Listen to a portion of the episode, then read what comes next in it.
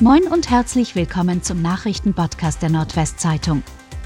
Heute ist Mittwoch, der 14. September. Und das sind die regionalen Themen. Oldenburger Weihnachtsbeleuchtung wird zeitlich begrenzt eingeschaltet. Die Oldenburger Innenstadt wird in der Weihnachtszeit nicht dunkel bleiben. Wie die Stadt mitteilt, wird die Weihnachtsbeleuchtung trotz Energiekrise aufgehängt.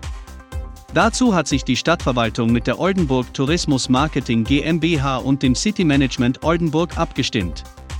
Um dem Energiespargedanken gerecht zu werden, soll die Leuchtdauer von 17 Stunden, wie 2021, auf 6 Stunden am Tag verkürzt werden, sodass die Lichter von 16 bis 22 Uhr eingeschaltet werden.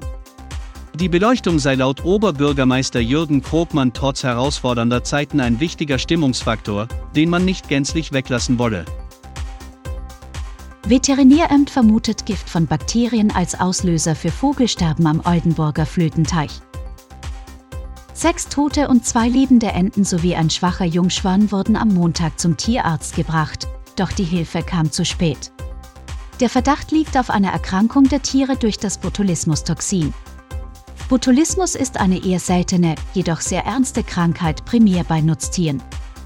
Die Erkrankung wird durch das Gift der Bakterien ausgelöst und ist nicht von Tier zu Tier übertragbar, weshalb für Personen, die Kontakt zu Tierkadavern hatten, keine über die allgemeinen Hygienemaßnahmen, sprich Hände waschen und desinfizieren, hinausgehenden besonderen Maßnahmen erforderlich sind.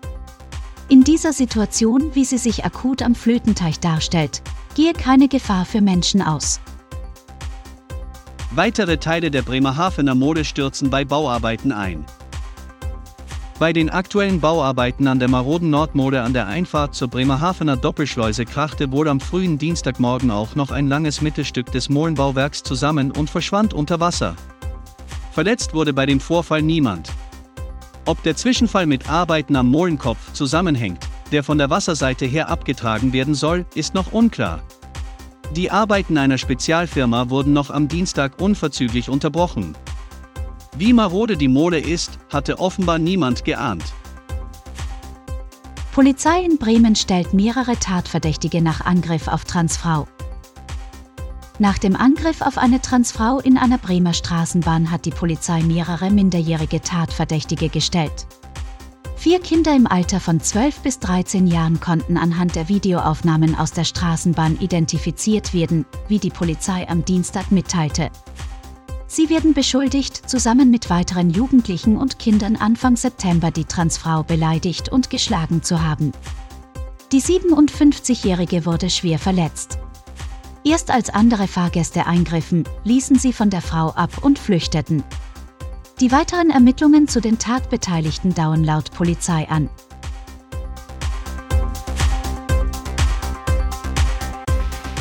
Und das waren die regionalen Themen des Tages.